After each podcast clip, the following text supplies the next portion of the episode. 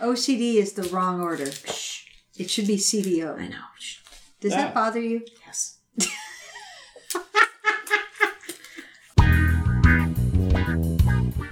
Welcome to the Xanadu Cinema Pleasure Dome with Melissa Kirscher and Wendy Bowlesby.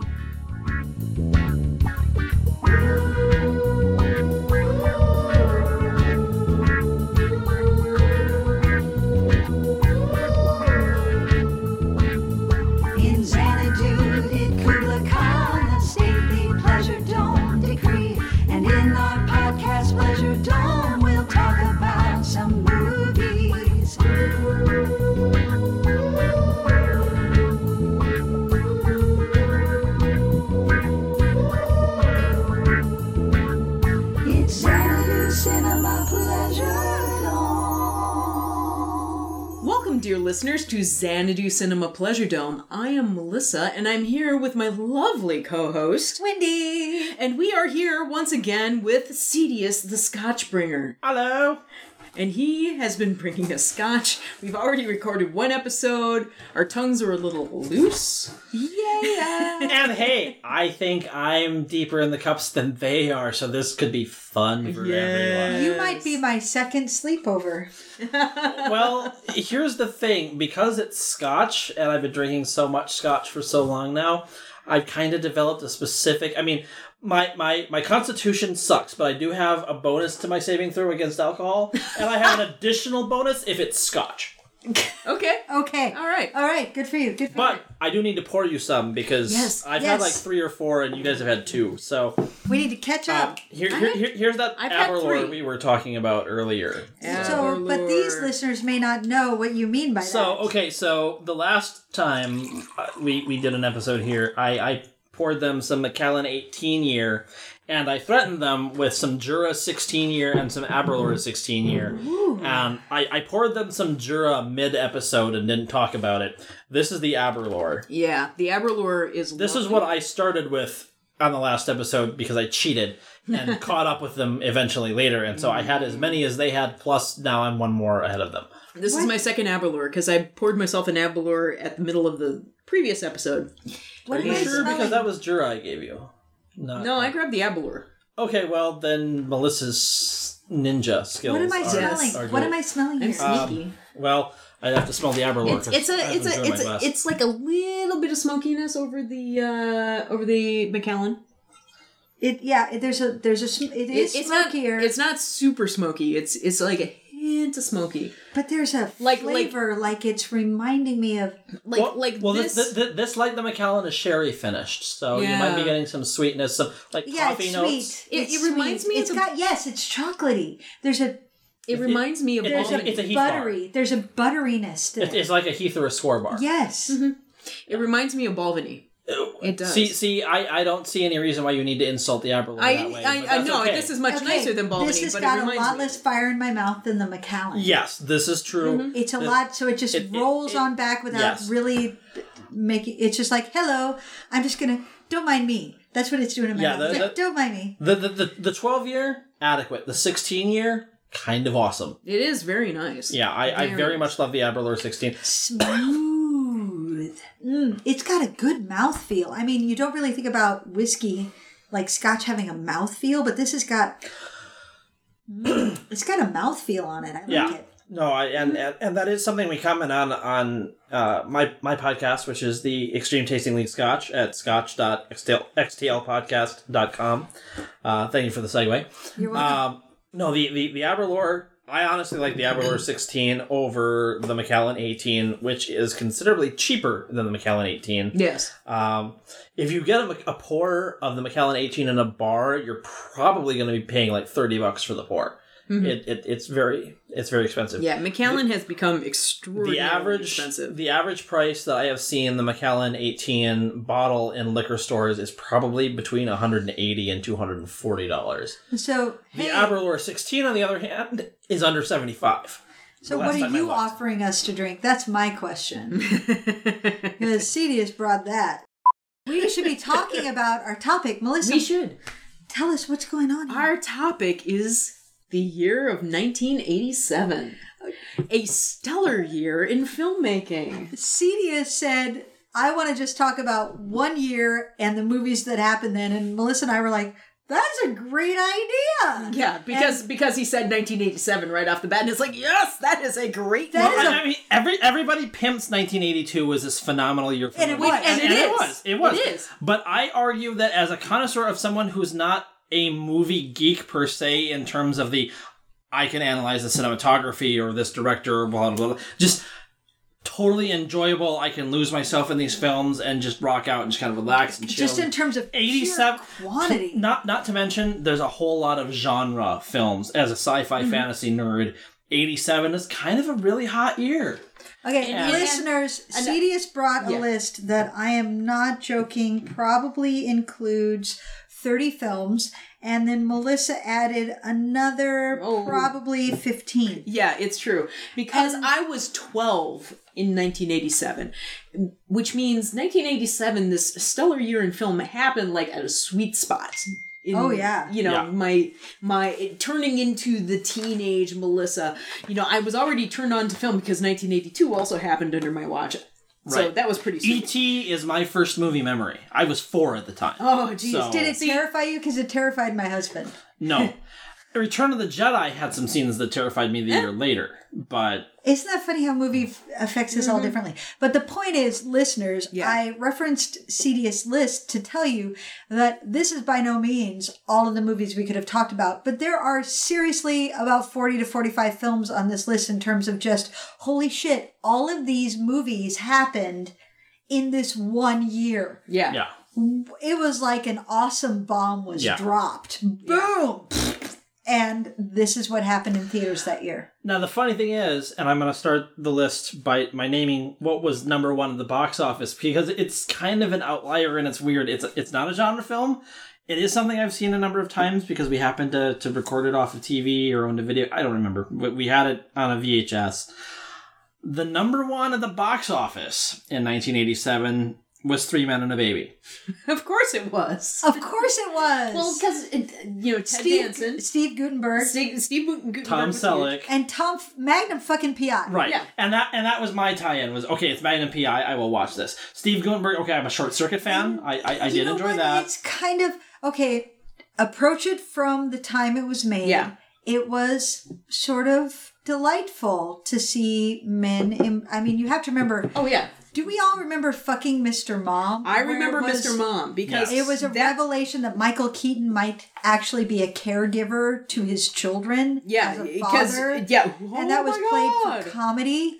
So And dear listeners, if you're younger than us and don't remember this, no, really, seriously, 1980s, we were still kind of coming to terms with The- gender roles. Yeah. in in that sense. And so, Three Men and a Baby, from our mo- more modern perspective, is kind of horrifying and sort of It, it's a comedic premise in and of itself that three men would be caring for a child. what Right. three men can't handle a baby. They don't know what they're doing. And they play that up heavily in the movie in, in the beginning where they're trying to figure out how the hell do we deal with it. Like the first time they have to change the child's diaper, they undo the thing and I'm like, whoa. And I'm mm-hmm. like gesturing big and like doing the whole stand back and throwing my arms in the air. Going, What? what the no, fuck is we this?" can't poop. Nobody can handle poop. And it's just so condescending. Yeah. It really is, especially having watched my husband with our daughter. Mm-hmm. What the hell? Why would you think that men can't, don't have any competencies around children? But, okay, the reality is that we are feminists on this podcast, so I can't help but talk a little bit about. I don't know how this movie plays now. Right, But And- at the time, it was super charming. It, it really was and and part of what made it work was the fact that there was this cast of three very eligible uh bachelor men looking guys you know because he had tom selleck he had ted danson who was really hot from cheers because cheers had started in 1982 it's a, Yep. so it had been in uh on tv for five years at this point so ted danson was uh, well established, and uh, you know Steve Guttenberg, whose star was you know still on the rise. Police. Academy and Short Circuit. Yeah, and th- so all these really three hot male box office commodities, um, And look how Yeah. they can be sensitive and charming. and look how they they can be sensitive and charming and you know it's it's a light fun comedy and uh very very watchable and directed by leonard nimoy Yes, I have that note as well. I It- had not yes, known that. it's, it's Yeah. Leonard Nimoy directed. Yeah. Yep. Holy shit! How did I not know that? so there you can it, See- it, it's it's just kind of this light fluffy and, humor And, and and and I mean, and, and the story in terms of things, it, it's it's three bachelors who are devoted bachelors who are kind of players. yeah I mean, they're answering machine messages. This is Peter, Michael, and Jack. We're out playing, and we can't come to the phone. I mean, that's their They answering have machine. I steady mean, that- girlfriends, and yet you know that they are not willing to commit to them. Yeah. right so this is their lesson to them you know the, the baby Well, is Selleck has a steady girlfriend. Danson is definitely a player, and Guttenberg Yeah. is Guttenberg. yeah So Fair point. Okay, now for as enjoyable as this movie is, we're going to talk about everything else that came out in 1987, and you're going to go, Three Men and a Baby was, number one in the box office, which is why I started with that because it's like a kind of WTF. because number three at the box office was a sequel to an earlier successful movie starring Eddie Murphy, and it was Beverly Hills Cop 2. Ah! Now, I have not seen, I had not, I had not seen either Beverly Hills Cop movie.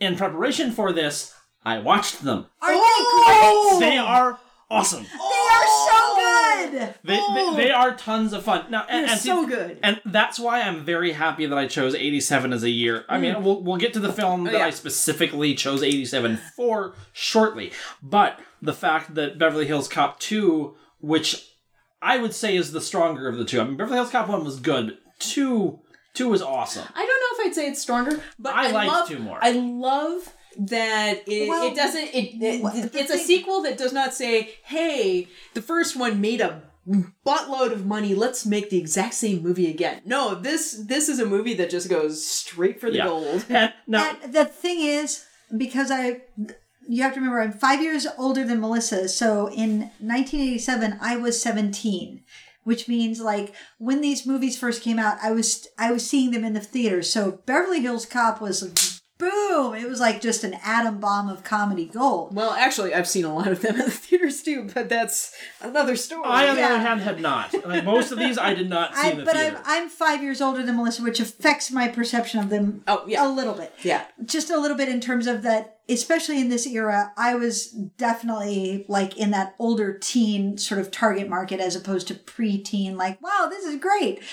So the thing is, I will always like the first one more because Okay. the first one was that, holy shit, this is what? My eyes are open. This is amazing. And so whenever I reference a Beverly Hills Cop sort of moment, it will always be towards one. Because I honestly don't even remember two, even though I remember that I liked it. I, I remember. Um, was it Judge Reinhold with the new fetish Yes. for guns? yes. Yes. That was awesome. Uh, well, see, I, I think here, here's why I think two speaks to me more than one is because the He put a banana in our windpipe. the, I mean the the, the, the, the people that appear into that I wrote down. We've got Eddie Murphy obviously as the star. Yeah. Judge Reinhold, who I am more familiar with from Gremlins because that was the first movie I saw him in. Fast Times was later. Um, Whiskey in my body. don't do that. Don't do that. Jurgen Prochnow, Jurgen. Jurgen! Jurgen Prochnow. who I am most familiar with from Dune. Oh. Yes. Oh god, you need to see Das Boot. You totally need to see Das Boot. And the segue to that is it also has Steven Stockwell, who I am Yeah. familiar with from both Dune and uh, Quantum uh, Leap. Quantum Leap. And then um, Brigitte Nielsen. Yeah. Um, yeah. Wait, Red Red Sonja? Yeah. Yeah. Yeah. Yeah. Which also is one of those touchstone movies for me. Red Sonja is not good, but it's kind of just. It, it's, it's my brand of camp. I It's unapologetic. It's my brand of genre camp. It's like fuck you. This is the movie we're making. Yeah. And also, you know who else is in Red Sonja? Sandahl Arnold? Bergman. yeah. Well, also, yes. I am. Also I know great. Sandahl Bergman. I have a love affair with her legs. I, w- I, because I don't have them, and her legs are worthy of worship. And, and then one last person, Paul Reiser is also in. in Beverly Hills Cop. Yay! And I was a big Oh. fan of oh. Mad About You in, back in the day. 80s so- Paul Reiser is really Yeah. He's kind of thing. adorable. He really is. Also He really is. sleazy and alien, And, And, and he's perfectly sleazy. and one last person, it was the first film appearance of Chris Rock. No shit. He plays a valet for all of about 30 seconds, where he has to park the uh, cement mixer that Judge Reinhold when they show up at Hef's mansion. Oh, wonderful. Nice. Wonderful. So that that was brilliant. All right. You put a Um, banana in my What was number windpipe. two that year? What I it? did not write down what was number two. I did okay. write down what was number four, What, however. what, what's number four? number four is Good Morning Vietnam! Vietnam! Of course, Robin Williams and yeah. Forest Whitaker. Um, it was it was probably the first film I saw with Forest Whitaker. I don't know that was the first Robin Williams I saw. I might have seen Popeye before I saw Good Morning Vietnam. Oh. I am what I am. um, I'm not okay. I know my Button-Umathon listeners. I'm sorry. I know you've heard me also admit it. Popeye does nothing for me. Oh, that, that's Oh, no, it's a horrible It- movie. It, it, But it be- is, but be- it- it's a wonderful, horrible, glorious Here, movie. here's my thing. You'll find that much of the movies that I am familiar with or or have love for are the camp or the just Fatal messed up movies, and and Popeye is definitely one of them. What was number two? Fatal, Fatal Attraction, Attraction. was number Oh, two. Fatal But, Attraction. but, number it, but two. we'll get to that. We'll, we'll, we'll, we'll, Yeah, well, so- we'll, we'll get to that after. Is yeah, it on the Good Morning- list? It no, is. Well, Fatal Attraction was something I was going to bring up. I didn't remember where in the list it was, but it's number two apparently. yeah. So anyway, So Good Morning Vietnam, um, basically it's Robin Williams playing a, a um, Vietnam DJ who had come in from Crete, um, who, as far as the military person who was in charge of the facility where the radio station was, didn't think Robin was, yeah, Robin's character was taking it seriously. Um, but I love what he did with things. I mean, he he yeah. completely cut up and tore up an interview with Richard Nixon, which made it completely hilarious. I mean, it was probably the first irreverent comedy aspect piece that I ever saw, and something that I have not yet mentioned. Uh, I didn't mention in the first episode. Um, I was given the honor of being the president of the board of directors for Fearless Comedy Productions, which is the local theater company to which Wendy is also a member of the board.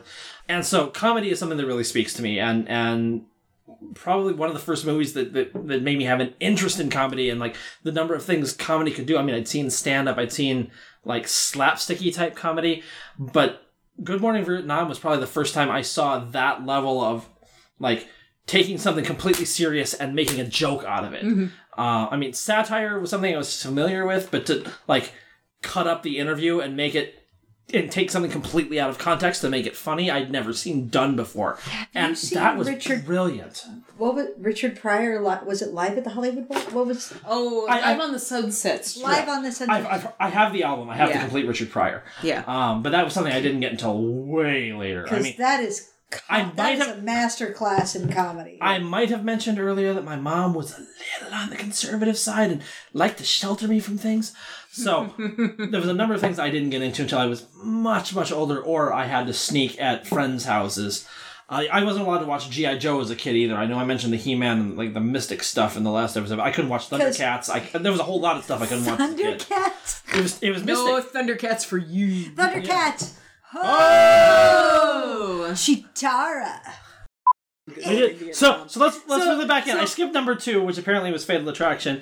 Which Yeah. the reason I skipped, ladies and gentlemen, was that I tried watching that in preparation for this podcast.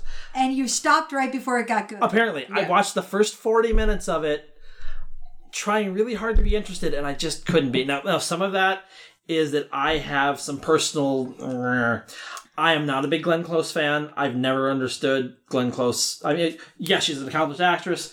I don't find her attractive. Apparently, she's supposed to be attractive in this. Whatever. Michael Douglas. I preferred Kirk Douglas. I mean, I, I Twenty Thousand Leagues Under the Sea was a big fan of my Spartacus. I, I so Michael, so Michael Douglas uh, is Michael a Douglas. cheating husband, so Yeah. your central protagonist is somebody know- actually Yeah, unlikable. neither of them are very likable. No. but but the thing the thing about Fatal Attraction is that um, it was directed by Adrian Lyne, who was um, a really remarkable director, and he.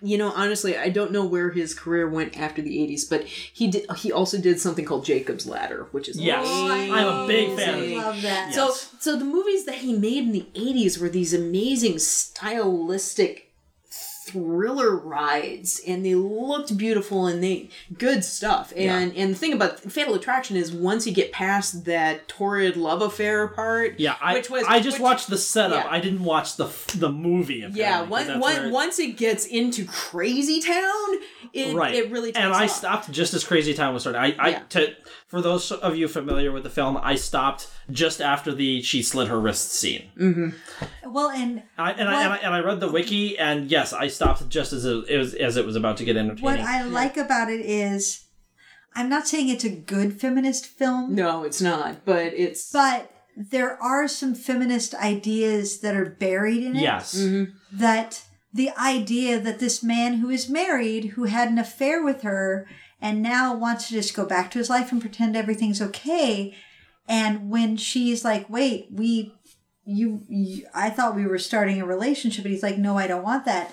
And her, while her reaction is psychotic and overblown, there is a point there of, I'm a person too. yeah. There's, I there's have some agency, agency. there. Yeah, I have some agency here too. There's a famous line she says, I won't be ignored. yeah. yeah And for as much as then it goes off the rails into sort of, you know, in, in But but but, but the wife then gets feminist. the wife takes the agency from Alex though at that point. and- She's a little bit too much of the, I'm the good wife who then makes everything okay. And Yes, bland it's, it's a little Yeah. bit. Uh, but- unless you've seen but the, the- alternate the- ending. But which but the, but the thing different. is the the the the thing about Fatal Attraction is it, it's this really slick movie package. So it's not something you're you're going to get a whole lot of depth out of. yeah, I, I Uh, quit that too the, soon. The, As- the the allure of it back in 1987 was that the sex was really pretty raw in Yeah. comparison to what you usually saw in which movies of might that be era. it might be that I'm taking out of context being since I just tried to watch Right. that this year. I didn't Right. get that out Yeah, of the it. And- sex and the- scenes were pretty like, woo, steamy. Yeah, like wow, and and the violence was also pretty hardcore Yeah. back then for a mainstream movie. So it made a lot of bank. and it was that whole it was a new sort of thing a a new thing that the terrifying lover of like uh, hey dudes maybe you should reconsider just sleeping around because what if what if the girl goes total fatal attraction on you because because she's not just your fucking sex toy and maybe she has some idea about what should be happening here too and you don't just get to walk away right. which for all that it goes completely off the rails into psychotown that character does have a point. Right. Yeah. It's it's an interesting film from that perspective. And I mean, you know, when we started talking about Mr. Mom, there's a lot of the gender politics that are coming in in the latter half of the 80s that comes up in the And the films of this as era. films are starting to try to like come to terms with wait, if women are truly equal, then what does that mean? Yeah. The the other member of the top ten uh, at the box office that I am going to mention, although I, I, I do have number ten as well. Number nine was Lethal Weapon, Okay, which again I'm I'm I feel like this movie redefined the buddy cop genre. It Yeah. really did. It was it was it sort of exploded. This is the movie everybody had seen Mad Max and the, you know, well I should to clear no not everybody but there had been a certain subsection of the population like ooh Mad Max. they know who Mel Gibson is. Ooh, yeah. who's Mel Gibson? This is the movie that went Mel fucking Gibson. By the oh. way, Oh. he's a fucking star yeah. Mm-hmm. With his magnificent mullet and his bare ass because he had a bare ass. He did first have a lead. bare ass. Yep. Oh, and it was a fine bare ass. And uh, Richard Donner directed that, didn't he? yes, Yes. Yeah. So um I'm getting too old for this shit, man. Yeah, tremendously skillful film. Uh, really fun, good action, pacing. tight, oh. tight pacing. It was kind of this, this and a really perfect- tragic core because Yeah. what you what gets lost in the later films is that Riggs's wife died. Part of why he is a quote lethal weapon is he's he's kind of on the edge of maybe being a little psychotic. Mild Death Wish, maybe. Yeah. Mm-hmm. Like he doesn't have anything left to lose, so he's like, "Well, I'm trying to do my job as a cop, and it might put me in danger, and maybe I don't care." Mm-hmm. It, w- it was a really remarkable star turn, and I think this was about where my mom started her Mel Gibson fascination in the 80s. I remember that very well. Um, a lot of people had a Mel Gibson Yeah. because and he, was rocking that mullet thing. and his blue eyes were seriously that blue. It, and dear, dear listeners, if you're not as old as we are, um, mullets actually used to be kind of hot.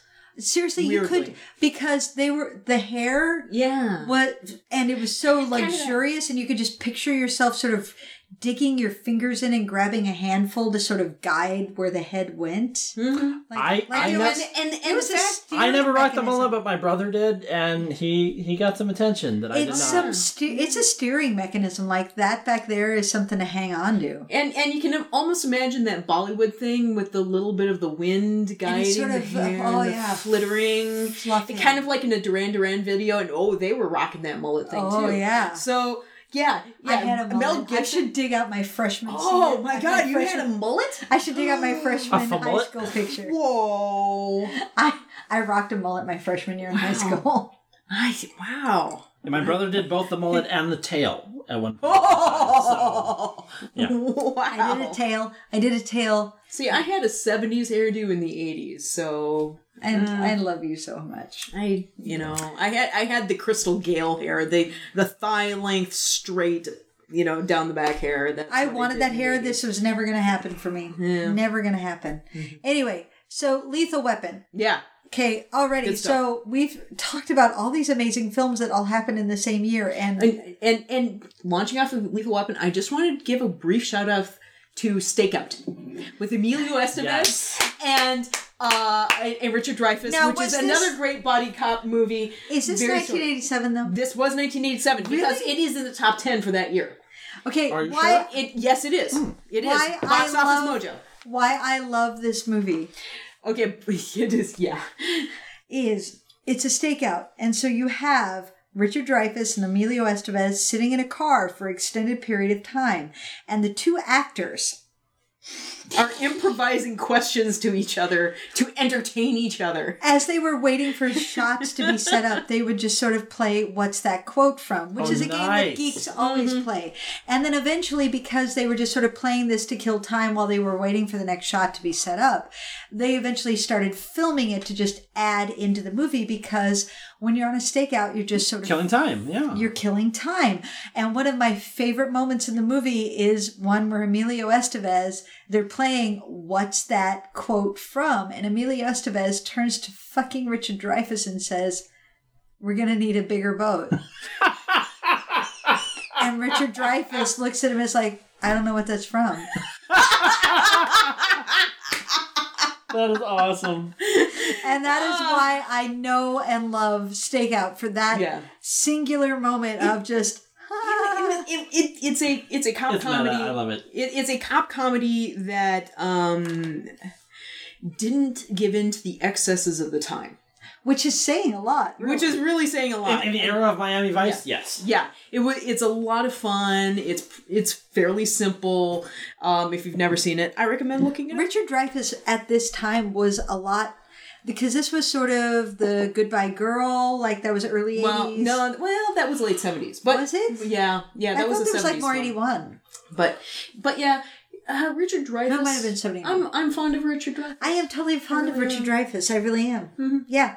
So anyway, Anyway, um, that- other that was. What do you real got quick. for us, CDs? Well, I, I I'll, I'll, I'll let Melissa since she's got the list. I, Yeah. I, I want to say rounding out the top ten. Number ten was Witches of Eastwick, Yay! which I am not familiar with, but Melissa Oh, wanted to make sure it was discussed. well, so. first off, directed by George Miller.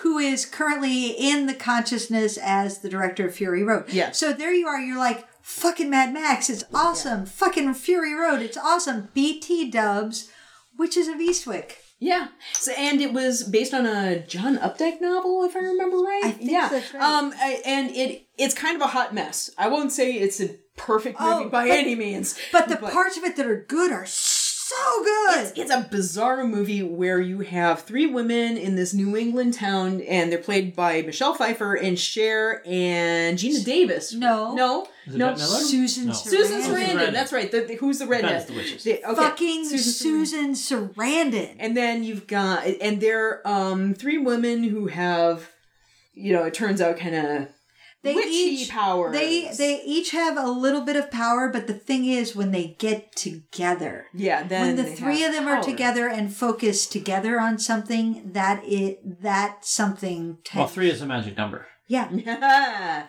but yes, uh, it is. the devil comes It's to a town. magic number. The devil. The devil comes to town in the form of Jack Nicholson. Jack Nicholson.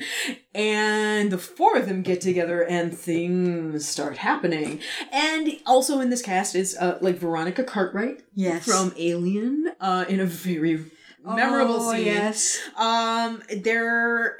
It, it's kind of this weird dark comedy It's very dark. It's it is a hot mess. It, but it it also kind of feeds into that gender politics thing that we were talking about, where um they're kind of it's it's the male power versus the female power. Well, yeah, because and- he he is empowering them on the one hand, but just so that he can take their power and use it for himself. yeah And when they realize that, they're kind of like, um, um no fuck you. yeah Because we're kind of people. Yeah. BT dubs. We're kind of people and we have our own sense of what we want to do. And I would also like to say this movie has a really remarkable score by John Williams. It, it is a very unusual score by him. It, It actually is, yeah. It is. It is. I think some of his most interesting work. But anyway, um, yeah, kind of a hot What- mess, but it's it's What I find notable about it is that Michelle Pfeiffer, who is, I think, one of the most beautiful women to have been spawned in the last century, plays somebody mousy and sort of unattractive. yeah, And believably so. And you're like, Michelle Pfeiffer? What? Hmm.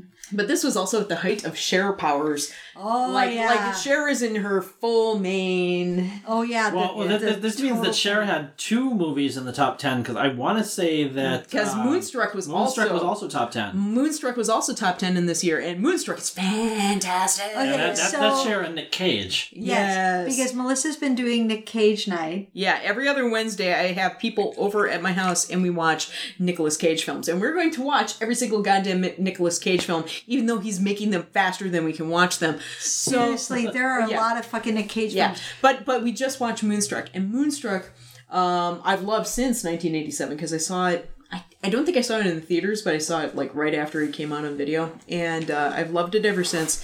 It is a smart movie. It is Yeah. a smartly written movie. Um, it, it- I think it won the Oscar for its script, and I think It might- wa- it was up for lots of yeah, Oscars. it was it was up for lots. I, I think Cher won her actress Oscar. Well, that's that. the. I'm pretty sure that was the year she wore her outfit. Was Yeah. Moonstruck.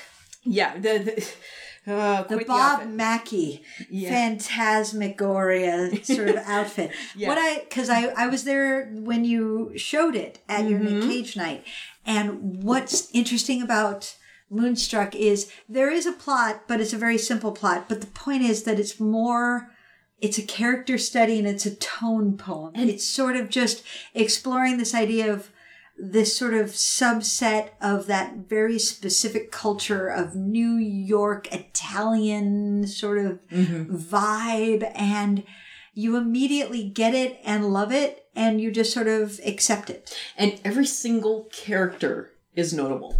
Oh yeah. Like even if they're on the screen for five seconds, it's like you get that character. They're fun. You're interested in them. and that character Yeah. serves a purpose. Yeah. That character is specifically referencing the larger theme. It is a wonderful script. It is a Wonderful. It's an amazing script. It's got Olivia Olympia Dukakis. Yeah, It's got and um, Danny Aiello. Don, yes. And oh, what's the father who's having the affair? Oh God, what's his name? Oh crud! I'm gonna have to look it up. He did all those movies Yeah. at that time. Yeah, and um, oh, who else? You know, it's it's all it's also good. It's also good. Well, while you guys are looking that up, Yeah. I'm, I'm, I'm gonna I'm gonna start the segue into the next movie since we Yes, got so many to please cover. do. Um, since you're covering Nick Cage, the other '87 movie of Nick Cage is Raising Arizona. Whee, yay. Seriously, this man made a fuck ton of movies. Yes, he and Raising Arizona is an absolute delight. Oh, this that is one of my favorite Coen Brothers films. I know Yeah. people will always go to The Big Lebowski.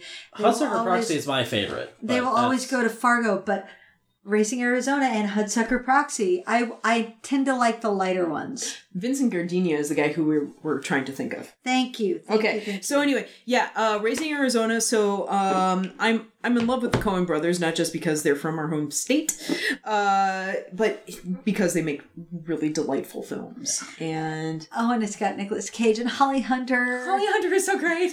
and John Goodman.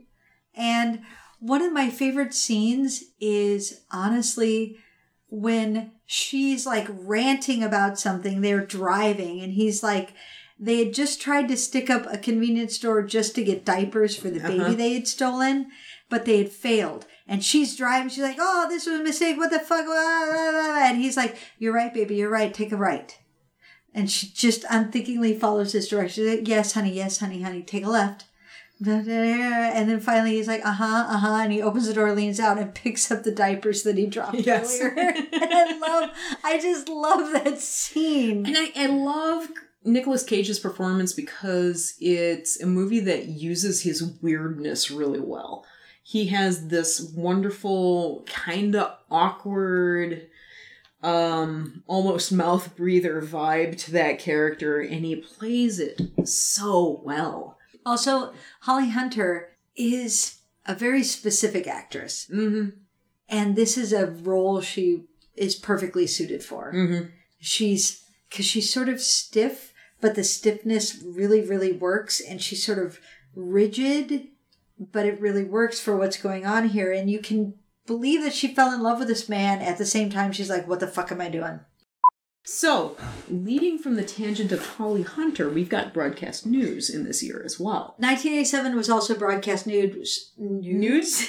broadcast nudes? Tell me more. Wendy. That's the porn parody. Ah. Which had her with um, Um, William Hurt and, and Albert Brooks. and Albert Brooks. It's a It, it's a love triangle. It's a comedy. it's very Jewish. It's very Woody Allen. it is very Woody Allen, but it's more Albert Brooks, which is also very Jewish. Um, but it's a delightful comedy, and I really liked. The the commentary are I really like the commentary on style over substance in the news that we receive. Yeah, I really did like that. It's it's a newsroom drama. So it well, not a drama. It's a newsroom comedy. So Holly Hunter is um, Producer. a produ- a, a TV producer for a news show, and uh, Albert Brooks is one of her news people. And then they bring in this new, slicker, newer news guy. Well, Albert Brooks is a field oh, that's reporter. right. That's right. He It's- is super great when he's in like war zones, Yeah, right? And they bring in a very slick, very handsome person who is going to be probably groomed to replace their main anchor, their Walter Cronkite type, who is Yeah. played by Oh God, I can't remember. I think it's Jack Nicholson. Is it? Oh, I have. It's been so long since I've seen. I'm gonna look movie. that up and double But check. but but anyway, it's um it's the love triangle between her and Albert Brooks and William Hurt, and it's a very smartly written script. It's very snappy. It's very Oh, yeah. sharp, and there's um some really great performances in it. It's really good stuff. But the point is, we need to move faster because there's a Yeah, fuck. yeah, ton this is going- So, so really I, I, I want to segue us into what made me choose 87 Yeah. in the first place. Yes, go for it. And it, like I said, it's, it's the fun genre films, and if you're looking at fun genre films in 1987, you have to start with The Princess Bride. Yes, Yay! yes, the movie that should not have worked and yet did. Yeah, Yeah. That, that is such a strange film. I had read the book first, and when I found out they were making a movie, I'm like, "There's no way that's going to be good. There's, Mm-hmm. there's no way." And then they made it. Go- I'm like, "How did you do that?" See, I, I didn't find the book until afterwards. And so looking at it, I'm going, oh, that's brilliant. They took all the parts where he said, well, well dad skipped, your granddad skipped all of this stuff. And so basically, it's the story as told, skipping all of the political commentary, you know, suggested exists in the book because we never actually see it in the book either. But yeah, it, it, it, it's a very brilliant adaptation of what the book was, considering the book came first, you know, and now looking back at it. But yeah, he, he he's right. I mean the the the oh god, what uh, Peter Falk granddad Yeah. in in telling the the Fred Savage grandson, oh this book's got everything. It's got fighting, it's got pirates, it's got kissing, it's got you know, it really does have everything. It's just like there's there's nothing in that movie. I can't. I don't personally know anyone who doesn't like the Princess Bride. There's something in it for you. I don't I- I do wanna know know the person who doesn't like. Okay. Yeah, I do know people who don't like it, but Really? I do. I do. and but- you're friends with them? Eh. But the thing that that really impresses me about Princess Bride is that usually, at least in the '80s, when you did a fantasy film, you went epic, you went big, you went fantastical, and Princess Bride really brings it down. Yeah. It, it's it's very tiny film. It has a small cast. They, they play for Um, comedy they- and not for the they- epic feel. Not just that, but it's you can tell everything's done on a soundstage. Um, the Because it's a the- The, music, the music is very small. It's not done by an orchestra. It's like just a Um, guitar. It, yeah, Or it's it's a- not Alan Parsons' project. No, no. Shh, shh, shh. I like Ladyhawke. so Well, okay. it- I love Ladyhawke, and that score really doesn't work. yeah, but uh, wasn't it done by? It wasn't um, Princess Bride done by Mark Knopfler Yes. of uh, Dire Straits? I'm pretty I sure think that's so. true. yeah, but it's it's My very love small. is like a storybook story, but it's as real as the feelings I feel. It's Yeah, a it's- terrible song. but it's the score itself is very small. And The melody is the pleasant. sets- Don't listen to the words. The sets are very small, and it's very simply done. yeah, Yeah. it's yeah, it's a fairy tale, and it's told in the sense of a true fairy tale where here's the two people. They walk into the woods. They meet this person. This is what happens. It's very Yeah. contained because the true original Grimm's fairy tales are actually quite contained. Mm-hmm. they're they're you know you get the sense of this was a European fairy tale about some tiny little country that actually was only about hundred acres, and by country we mean like the lord and his manor because that's really the reality of medieval Europe. Mm-hmm.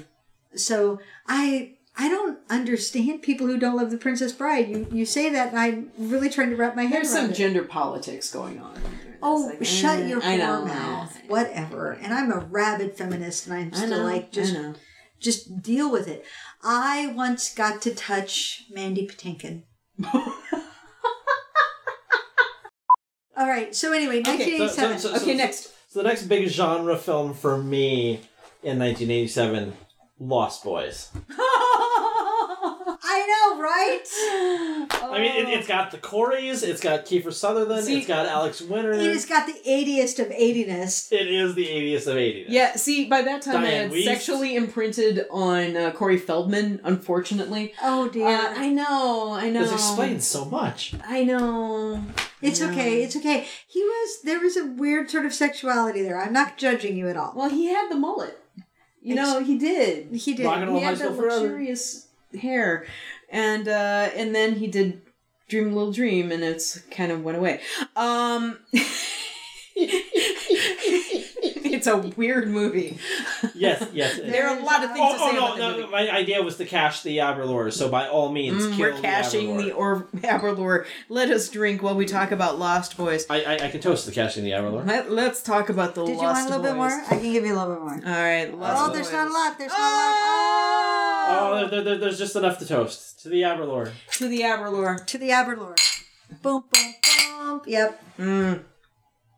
Mm. Mm. That is good stuff. Oh, that I may have taken the majority of that because I'm a jerk. You are a jerk. Well, no, actually, I had like a lot of that. I, I had a fair piece too. I'm good. I'm, I'm, I shouldn't have had more. I had more, ladies and gentlemen. This is probably as much as I need. Mm. I pro- I may not stop, but I'm just saying. Anyway, So, so let's talk about the Lust Boys. well, we don't need. I feel like people fucking know. Oh, no, Lost Boys, not Lust Boys. I saw where you went with that. Lost Boys. Not the Lust Boys. The That's the, Lust- that's the part It had Kiefer Sutherland. God, I mean, and Jason Patric, who was hot, eh, he was but he alright. was sort of hot in that good boy way, which we're like, well, you're kind of attractive, but honestly, Kiefer Sutherland. Mm, yeah. Yeah, With see, see, his see, at, at, at, at the male in the room, I will say that the, the female lead in that, I, I can get behind that. Jami Gertz. Yes. Mm, yes. Or in front I, of I that, could or- see the appeal there. She, she can tell me where to go, and I'll go there. That- Near that's that, all right. just sort of. ah. But the, the thing I really liked about the Lost Boys, uh, as you know, in addition to the sheer 80s-ness of it, you know, the the lighting and the oil and the uh, you know, the, the pretty people and the the really spectacular rock soundtrack, uh, is that Cry, little sister. cry little sister, thou shalt not kill. yeah. Anyway, Yeah. Uh, the thing I really liked about the Lost Boys is that you kind of had the strata of age in the cast. So you had Yes. like the younger teens fighting the older teens. Yes. And then there are the adults that have their own storyline at top. Yes. And everybody has kind of an equal and then share. the grandfather who looks up, looks on everything from above and it's like fucking vampires. man. yeah. Yeah, I love the ending line of that. movie. Oh, it was I- so beautiful. I love the town. Goddamn vampires. It's like, Yeah. oh, he Yeah. knew the entire time, and it comes out of the it's like, you dick. It's. I mean, honestly, if you're a fan of vampire films and you haven't seen The Lost Boys, just shut up and go watch it because it really is. It really is that iconic. Yeah, it, Yeah. it is. And, well, at least in an in an 80s No, sort of but way. but yeah, but that's the point is that it puts a pin in '80s vampire. Mm, true. Boop. All right, Ah. what's next? Um, well, I, I, I think being a uh, resident of Minnesota, we, we, we can't not talk about Predator because it was the first movie that Jesse Ventura started. Yes. Predator holds a special Ah. place in my heart because this was a movie where I, w- I happened to be I lived in Kansas City. I happened to be in Lincoln for like a week visiting friends because I had also spent part of my childhood in Lincoln, Nebraska, and we were visiting old family friends and we're like, "Hey, let's go to a drive-in." We didn't even care what was showing. The point was to go to a drive-in, right? Because you're at that age, right? Right. Where you just want to go to a fucking drive-in. And we went to a drive-in in a pickup truck. Okay, that's awesome. Oh, So the first time I saw Predator, I had not seen any trailers for it. I didn't know what it was. It was an Arnold oh, Schwarzenegger flick, so it's going to be some kind of action. I don't know. It doesn't matter. And it was a bunch of like 15 to 17 year olds sitting in the back of a pickup truck at a drive in, and Predator started. And I'm just like, Okay, that would be this is kind of fucking awesome. that would be a hell of an experience. oh yeah, yeah. Oh my god! And I was never able to for like a decade. I'm like, I feel like Predator wasn't that great, but when I the way I saw it was so great yeah, the that experience. people are like, "Oh, it's yeah. just a B movie," and I'm like, I feel like it's not. And then eventually, time came to sort of come to my point of view of no, the Predator was fucking awesome. Well, it, it was really great seeing the Predator Predator in the '80s, just because you watched it and you knew this this was a touchstone. Hmm. Like immediately when watching it, it's like this is iconic. This is new. This is something fresh. This is high octane. This is Really great. Just delicious. I mean, And- and- even and I you're just like, that- this is great. I don't even know if it's good, but I know it's fucking great. And, and, and, and to play on your drinking game, I think this was the beginning of the height of, of Schwarzenegger's powers. It, it Oh, starts yeah. here and Oh, it ends with T1. Yeah. Yeah. That that that stretch right there. I mean, Conan was great, but Predator is where it's was was, was awesome, and then T Where he Well, just T two T two was himself. awesome, Yeah. and that was just. I mean, okay, Kevin Commando's in there. was in there. Command- Commando is in there. Um, Commando. I pretty have a love for Commando.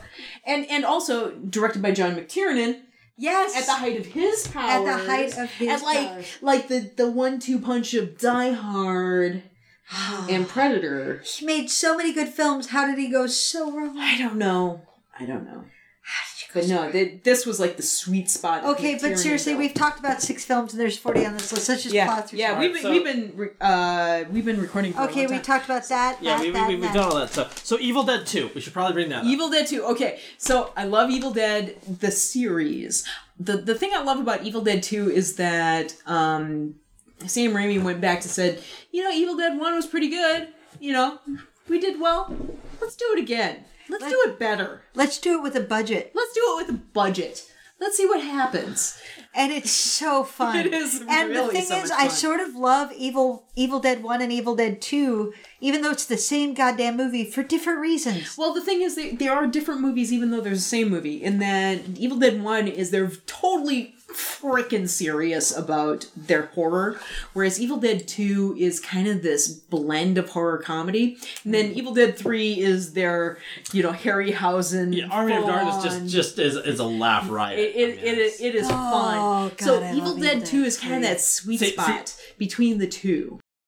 Yeah. Uh, another genre film, RoboCop. RoboCop. Okay, you're, oh, you're jumping, you're jumping, yes, you're jumping. Yes, no, no, no. The fucking running man. Well, okay, No, I'm- no, no, no, no. I've got my finger on this. I need Well, you to okay. stop that. Okay, so next we have Okay, well, well you're, you're you're assuming that I have something going. The, the, the thing with Running Man is it starred both Jesse Ventura and um, Arnold Schwarzenegger. Did you see it was Running Man? ages. I have seen Running Man. So I, I I love running. I fucking love. Running. I was a big fan of Richard Dawson because uh, my, my dad used to be a huge fan of. I of thought Hogan's it that was brilliant stunt And so- casting. That is like taking stunt casting to the meta epic level of just like the rest of you need to shut up and sit down when you try to stunt cast because Richard Dawson in that movie is Yeah, great. I, I, I, as, as a game show host, having having seen him host like Family Feud and and doing seeing some of his stint on Match Game, like and then seeing him host Running Man, I was like, that's that's a meta joke. That was probably the Yeah. first meta joke I ever saw in a film. that you were What like, And he's so good. That is Yeah. meta, and he delivers. Yeah. Uh-huh. Now, if you've never read the short, the novella that it's based on, it's, it's a, a Stephen King. Yeah, it is a lot darker and it's super great.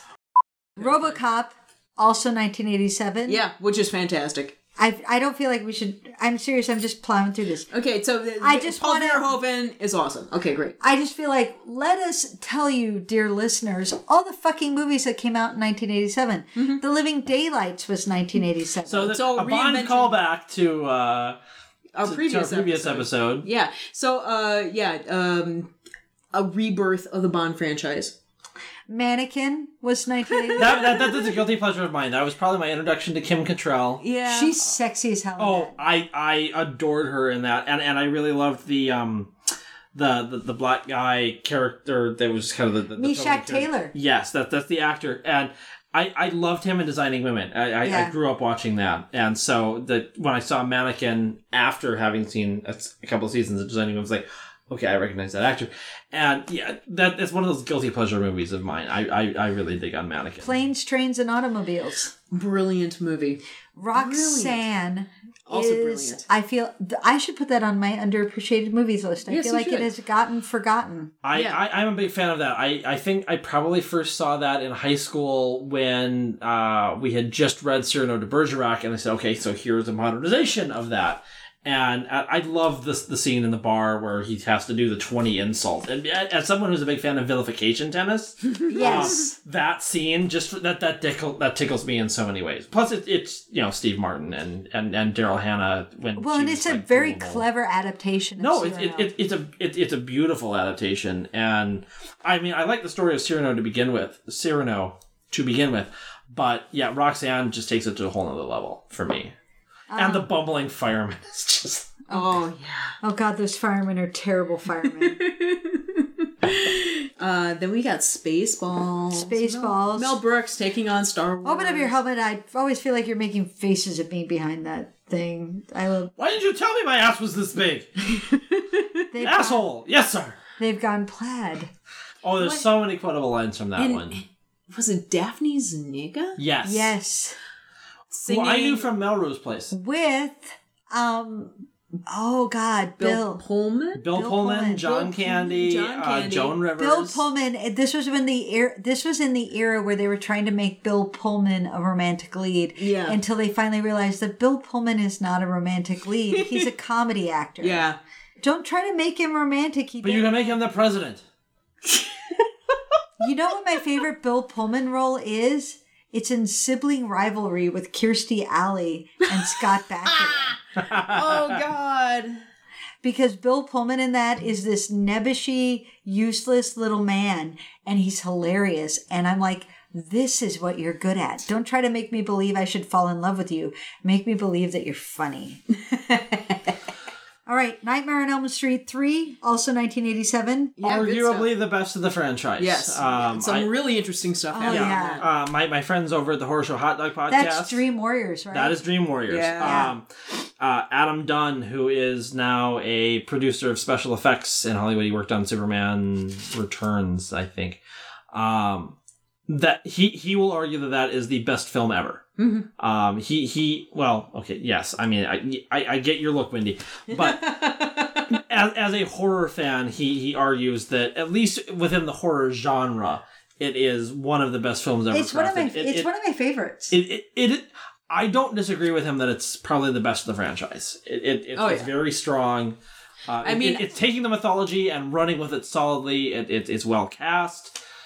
It, it's solid paced. I have a fondness for the first one, but I do agree with you. Three is really strong. It, And it then- does something completely different from the first one. And then to stick in the horror genre, uh, Hellraiser. The first Hellraiser Hellraiser. was also 87. And for- 87 was a fucking great yeah, year. for for as much as I'm really kind of standoffish about Clive Barker, it's like, oh, you're just trying too hard, aren't you?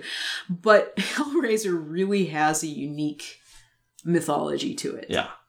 I've never seen it. Oh, eh, you should Oh, see and, it. and that was his directorial debut. The first Hellraiser I, I was, know, was I his know, first I shot. know, I know, I it's- know, I know. It it's uh it's it's a hell of a thing.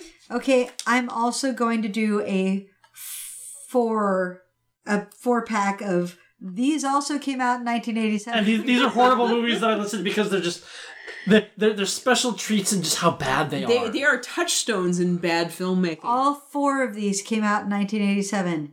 Ishtar. Which isn't actually bad.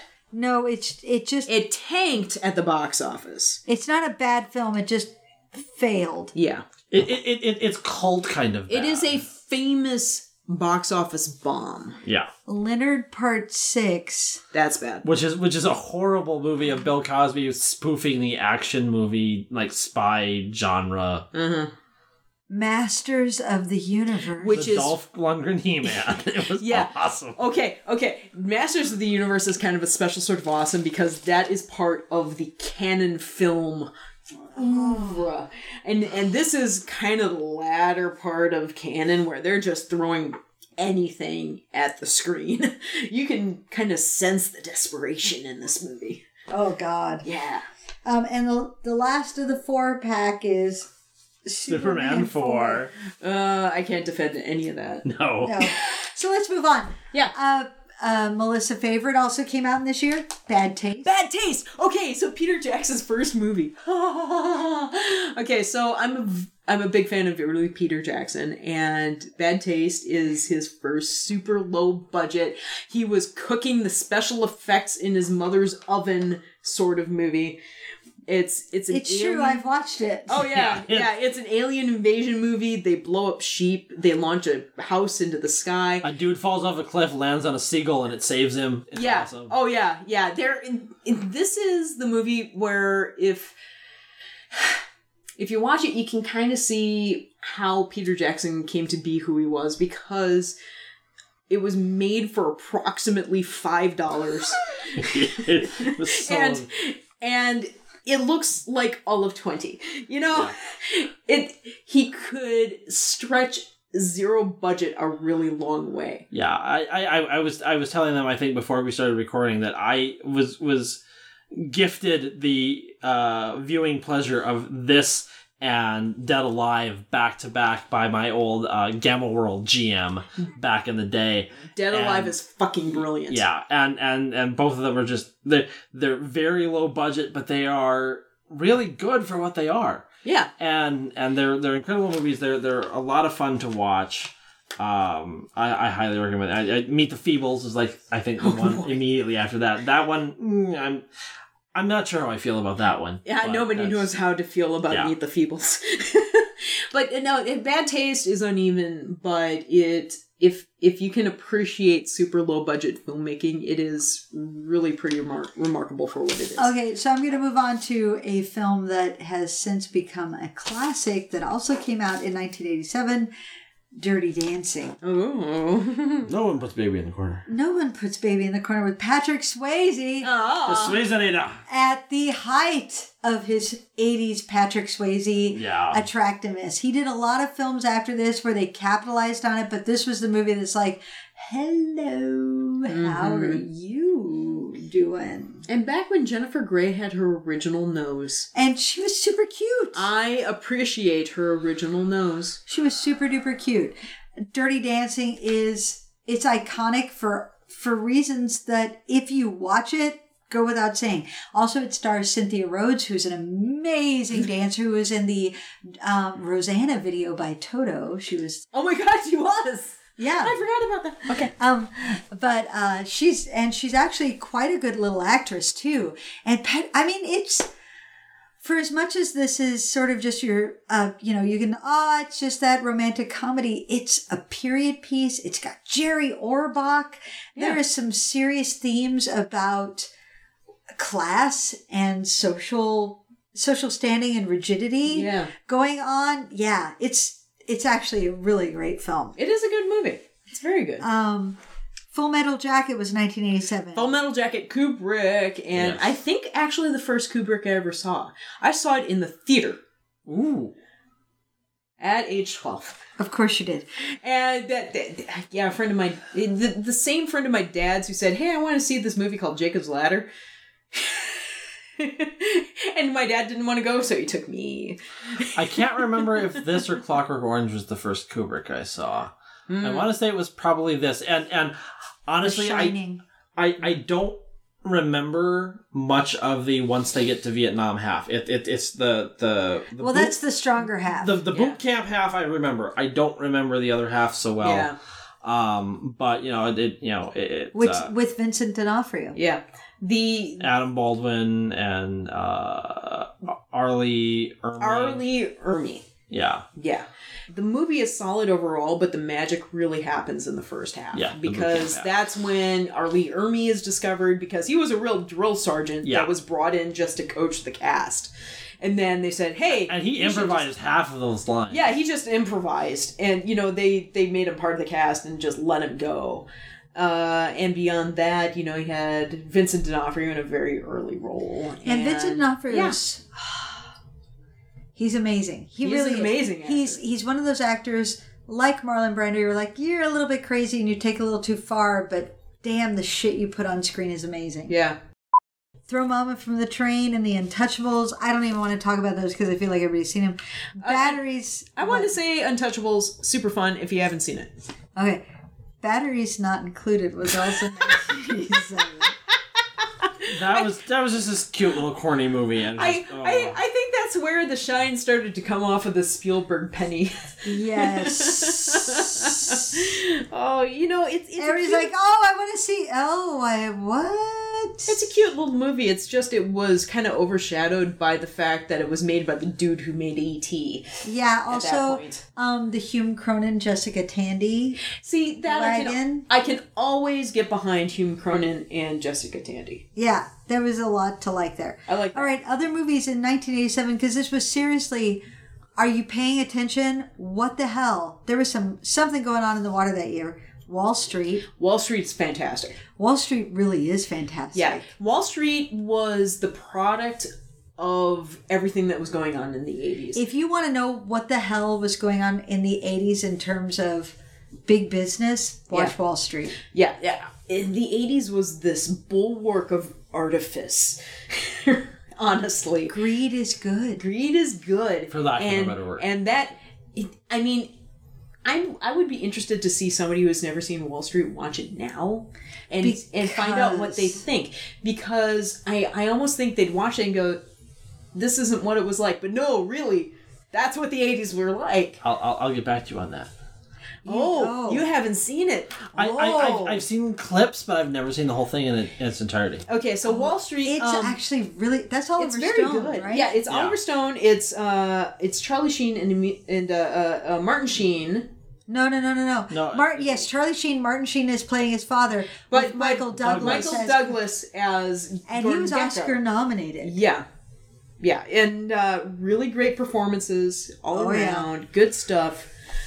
I did a college thesis on Wall Street. Really, Yeah, yeah.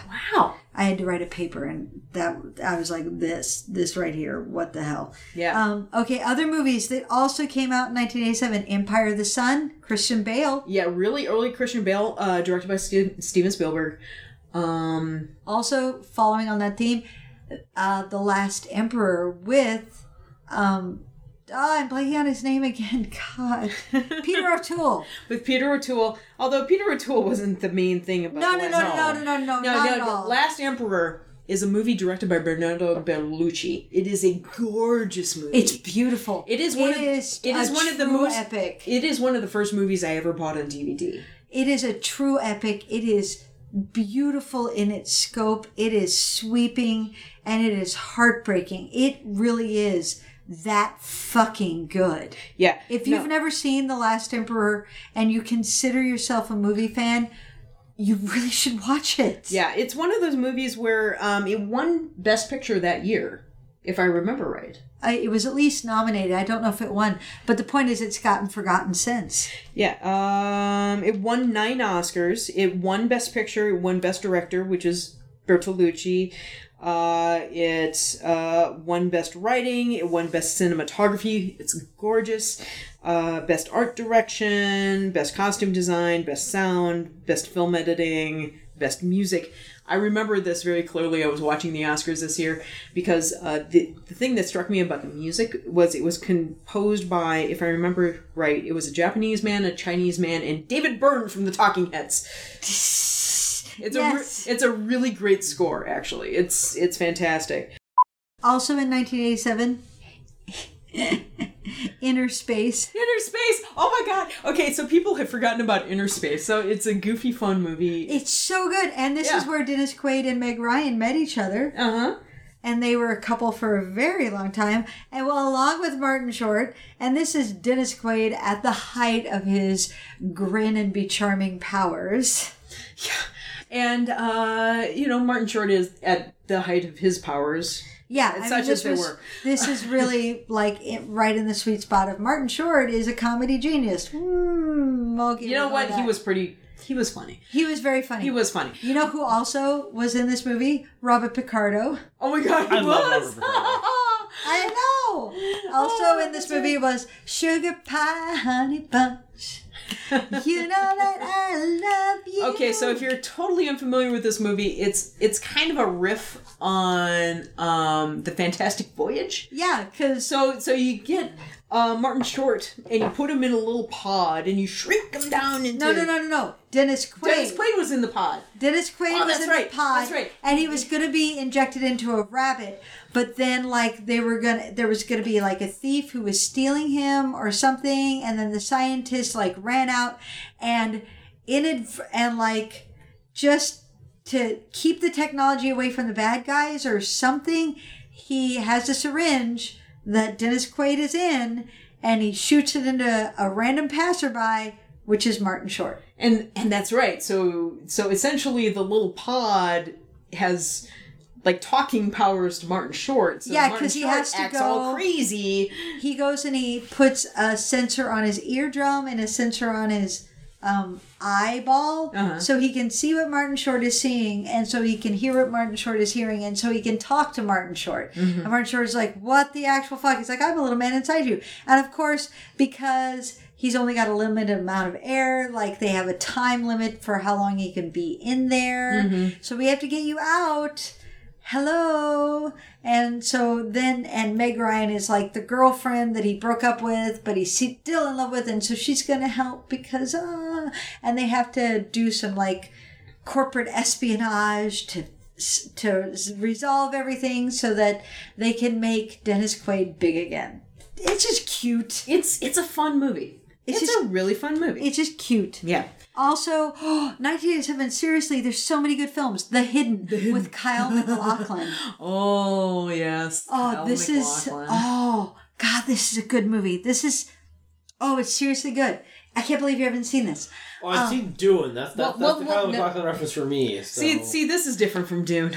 Okay, so Okay, it's so- also got um, is it no? It's not Chris Sarandon. Who is No it? no no. No, I'll look it up. And so You look it up. this has been seriously so long since I've seen this Okay, movie. I just so remember it's great. there's like a big city cop, and like there's a murderer. There's murders starting to happen, and it looks like it's a serial killer, except they're all being committed by different people. And then a random guy shows up, and he's that guy. Who's that?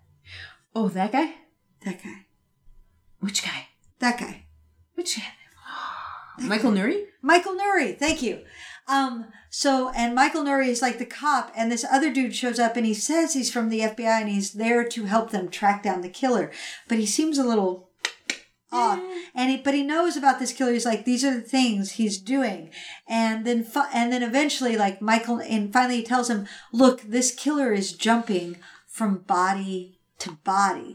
That's why you can't track him because he is he's not one person. So it's that- like the Fallen. Yes. Yeah. Yes. Except that eventually you find out it's aliens. Yeah. And it's so good. yeah, it, It's, it's a it's cop drama great. with an alien twist, and it really is super fun. And that also happened in 1987. Withnail and I was with, 1987. with Neil and Elle is fantastic. It's um Richard E. Richard Grant, Grant. Grant and Paul again. Home again. Oh. Also Wendy, in I 1987 is Adventures in Babysitting. yes! With See, I- I- Elizabeth I- I- Shue. I believe I am the wrong Is that- gender to appreciate this. r- No, no, No, no. Everybody loves Am- Adventures in Babies. Seriously, everybody loves it. You you know, looking at it, exactly what's going to happen in that she is uh, babysitting these kids, even though she doesn't want to, because she was supposed to go out on a hot date, but he canceled. And then her friend is um, downtown Chicago, and her friend is like, "I need you to come rescue me." And so they're driving. She's like, "Well, I can't leave the kids alone, so I have to bring them along." And they're heading into downtown Chicago at a point in the '80s when downtown Chicago is a genuinely Is- scary place. Yeah. Also, I don't like Chicago now. also Vincent D'Onofrio makes a cameo Yes, this Vincent D'Onofrio again. as Thor. For no, wait, he was Dawson. yeah, Dawson. yeah, but he's Thor. He's Thor. He's fucking Thor. Um, and she goes through a series of adventures that just get more and more epic as this babysitter is just like, I'm going to do whatever it takes in this situation to solve the problem and just move forward. I'm just trying to get to the ba- to the bus station to rescue my friend. That's all that's happening. But the the adventures are fantastic and epic and so enjoyable and she like delivers the smackdown on her asshole ex-boyfriend is well now ex-boyfriend and then she meets a new guy and it's yeah it's just great it's just satisfying stuff also 1987 amazon women in the moon Yeah, I, which I love. whichever It- it- it's, a it's a doofy comedy movie. Uh, it's an anthology movie. It's just a string of shorts. Um, I really like it. Some really great stuff in there. Prince of darkness was 1987 Okay, so John Carpenter. I think this is aside from the thing, the movie that freaks me the fuck out. it's pretty fucked up Which, which I think. the thing is my favorite favorite Oh yeah, yeah, yeah, yeah, yeah. No, no question. But, But this one and it is in the mouth of madness and Yeah. two. Yes. These these are like a trilogy of fucked up world. well, it's the it's the Apocalypse trilogy. yeah. It, it's uh, Carpenter's Apocalypse trilogy, and um, Prince of Darkness. Apocalypse. Apocalypse. Prince of Darkness, the thing that gets me about Prince of Darkness it is it's a totally trashy movie. I mean, there's nothing slick about it. It's it's Sidious is really 80s trashy. Uh, I mean, you you uh, there it's really kind of exploitation cinema, and Now, yet there's something this? there's something in it that just kind of worms into your subconscious. Um, Alice Cooper's in it in a bit part. Our special guest star is like I talked about the movies I remember. yeah. Yeah, yeah, no, we, I- we've less we have left CDs I, in the I, dust. I, I acknowledge that like I, I, I have a limited movie knowledge. I, 87 was a decent year for me in terms of like fun films, particularly genre films. But yeah, they, they've kind of left me in the dust. at There this is point. one more we need to touch on. One more. All right. Another movie that happened in 1987. This was a fucking banner year for movies. It was Monster Squad. Monster Squad. Oh, man, Scott Cards. Now, th- th- this is this is one that, that This that- is the perfect blend of the classic Universal with the Goonies. yes. Yeah. Yeah. Oh, it's just so great. I Yeah. can't wait to show it to my kid. Th- th- th- this is a movie that, having never seen it when Horror Show Hot Dog reviewed it, I had to go watch it because they they, they had so much fun with it. Um, I, I'm not generally a horror genre person, but I listened to the Horror Show Hot Dog podcast, and, and yeah, they they had so much fun with this one, and and they had so many like callback lines, and it just. This is one of those things where if you catch it at the right age, it's just it, it's perfect It's magic. and and so so having watched it as an adult you know i, I can't have that whole okay, okay I, I i feel like i missed out on an opportunity of had i watched this at the right time it would just be that awesome movie for me It's in the way magic. in the way that goonies is yeah. like this this this is this is the horror version of goonies as, as, as you brought up and yeah it, it's a brilliant movie i i really wish i would have seen it Duncan younger Regehr as, as Dracula. Oh, oh yeah. yeah, he's pretty great. Oh yeah, and what I love is that this was. Okay, here's the thing, and I've mentioned it before, like in regards to Point Break, is when you think back on these films, earlier films, you're like, oh, that was just an action film. Oh, that was just a B film. Blah blah blah blah blah. It was, you know, it wasn't like great, but it was just enjoyable. And then you go watch them. It points out how many of our films now are so slick but lack depth, Depth. Yeah. Mhm. that Point Break is ridiculous action and yet it could teach our current action films a fuckload.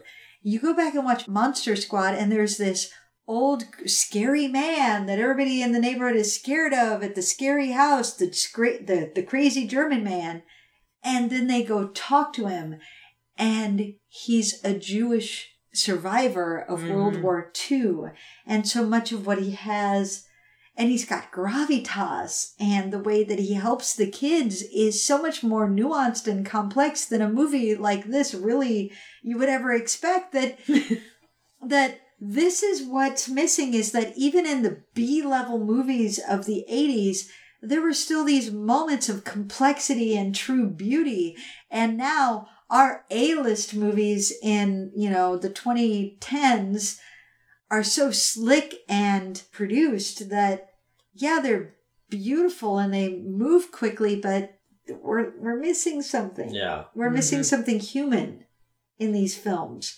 And you can I I can enjoy I can watch them and enjoy them, but even as I'm doing it, I'm like, well, this is just woo. There's nothing happening here. Yeah. It, it's nothing but Yeah. popcorn flicks now, and and yeah, there's there's not the depth that and the '80s popcorn flicks still had a little bit of like yeah. There, there, there- Caramel there's on some it, old like- film. Well, I don't. I don't think this is like a slip into darkness or anything like this. I, No. The, the the thing is, is the pendulum swings back and forth. yes, Right now, in the moment we are, the pendulum has swung pretty much full fantastic because that's what we've been craving. That's what we've been paying money for. well, the, We're going to because thanks start- to Wall Street, the world is kind of shit. Yeah. Well, we're we're going to start craving more realism pretty soon, and then the entertainment will follow, and then we're going to get in five ten years this huge swath of really serious, really deep, really realistic films, and not much on the sci-fi and fantasy end. And then we'll get tired of that, and then we'll swing back the other way Yeah. and and you can see this happening and i think at this point in the 80s um in the early 80s you were getting that that recoil from the realism of the 70s and then this was the point you were starting to just starting a little bit to come back around Yeah, but it still had some. yeah it had some weight It had to some grit. yeah and I and I miss that a little bit. Mhm. I do. All right, so Yeah. it's time for us to wrap this up. And um, hey, Cedius, do you have a Pleasure Dome recommendation for this Oh, week? good lord! Not another one. Um, we could take a moment a to sober cab ourselves. home because I. Oh, um. I know what I'm going to recommend. All right, then go for it, Wendy. All right, my Pleasure Dome recommendation this week is oh boy Neko Atsume. Oh, you're going to do that, are I you? am actually going to recommend it. And so you need to grab a screen cap from my Facebook feed. This is a Japanese f- iPhone. Well, it's actually for Android. You have to go through some hoops to get it on your iPhone. This is a game where literally it means cat collecting and all you had just have this backyard and cats come and leave you little fishes as presents and you use those fishes to buy more cat toys to put out so that more cats come and all you do is sort of just open it up and look and see which cats are visiting you currently and be like oh look these are the cats that are visiting me currently. So you are allowed to be a crazy cat lady online. yes. Ah. and then there are rare cats that only come for specific items. And so then it's like ooh i want to try to get the samurai cat. This has given me hours of ridiculous enjoyment for the last several weeks. To the point where other people who are playing it we are checking in with each other like did you get this cat yet I got this cat. What did you name that cat? Oh, I named that cat this. I went out to Seattle and told other people about this game, and then they were playing it too. It's a game that requires no time investment, which is perfect for me. You just open it up and like for 10 seconds you check on it and then you close it. And then as you're sort of talking to somebody, you're like, just a second, I want to check on my cats. Oh, look, I got the samurai cat. And you close it. So we'll put the links in the show notes so that you can find it for your iPhone or Android or whatever. It's kind of adorable and wonderful. I'm I can't help it. I love it. So what else do we have for Pleasure Dome recommendations this week? Oh, I'm, I'm, I'm just gonna make a stupid riff on Princess Bride, and I, Okay. I, I- I hope that everyone has that person in their life that when you are sick and need something, that someone will come and and be that person for you to to do something to to cheer you up and and to take you out of the misery that you're in when you're sick and and sitting in bed and can't do anything, and and to to take you out of that and and to make life something that you want to get back to. For me, that person makes me craft macaroni and cheese. I'm sick. Who will make me craft Wh- macaroni? whatever that and little thing is that that that makes you happy ha- have someone be that person for you Yes, that is a good Very recommendation. good. That's good a very good thing. Good job. Nicely done.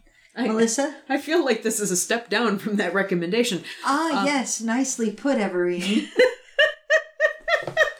high five well done. Well played, Wendy. because i forgot to do that again god damn it You've been Callbacks! waiting. Callback. Callbacks are your key to good literature. ah yes No, that's flashbacks. What? I am going to recommend a relatively small movie called Centurion. So, I recently, as of this recording, hiked across England. As in, I started on one coast and went to the other Along the course of along the course of Hadrian's Wall. And a few because this is what you do when because you're because this Melissa. is what I felt like doing. Um, I decided to conquer England like the Romans did. So anyway, so so I came back home and I was flipping through Netflix and went, "Hey, there, there's this movie Centurion. It's on my queue for some reason. I don't know much about it. It's got Fassbender in it. Okay, Fassbender. Fassbender. Um, it is a movie about. Um, it it is set in Roman England okay. uh, during the time that they're building Hadrian's Wall. And it's kind of this movie where there's this. It, it's about the Ninth Legion, if I remember the number right. It's the Ninth Legion that marches off beyond the borders of the Roman Empire and they mysteriously disappear. Oh, that one. Yeah. So it's a movie based on that. Okay. Yeah. So there's all this stuff in it that's pretty historically accurate in, in how uh, the Romans fight and, uh, you know, the portrayal of the legion and how things were set up in England. There are other things that aren't so true, like uh, stirrups. And. God damn. God damn stirrups! Stirrups didn't happen. Uh, The and- problem and is that other- modern horsemen don't know how to ride without stirrups. So Yeah. whenever they do anything with horses, they're like, "Well, I'm not gonna fucking ride without stirrups." Yeah, yeah. And So I mean, this is uh, an apparently somewhat low budget movie, but it's directed by the same guy who did Ghost Dog, and so the the action stuff is pretty good. Um, the movie's a little uneven, but um, if you like history, if you like Roman stuff, it's kind of fun to watch, and it's uh streaming on Netflix right now. We should Yes. Okay, so thank you for joining us in Xanadu Cinema Pleasure Dome. Thank you. Oh, 1987 goodness. lives again. 1987 is amazing, isn't it? It really was. I really like it. So, so um, I'm sure this episode will run a little long. Sorry about that. i have a habit of just making that happen And you know, The Scotch helped. The Scotch helped. yeah we that- helped. mm. Mm, so Air I, quotes helped. So maybe you ran across something you haven't seen before and that you can visit now. Or you Perhaps, forgot. How, oh my God, 1987. That was a great year. You Yeah. should totally do like a, a triple feature, one night at home. Yeah, yeah, just whatever you enjoy. So anyway, thank you very much for joining us. Uh, I was Melissa, and this was Wendy, and we were joined by tedious and thank you very much for joining us and have a lovely afternoon, evening, morning, whenever you're Whenever you're listening this. on the Yeah, road, whatever. on the road, jazz hands. Yeah. Yay. Yay. Thank you. Bye bye. Thank you for joining us in the Xanadu Cinema Pleasure Dome. Our theme song was written by Tim Wick and Jeffrey Brown and recorded and mastered by Chad Dutton. New episodes arrive every Thursday. You can find us on iTunes and on Stitcher. You can also visit us at xanaducinema.com, follow us on Twitter at Xanadu Cinema, and like us on Facebook at Xanadu Cinema Pleasure Dome.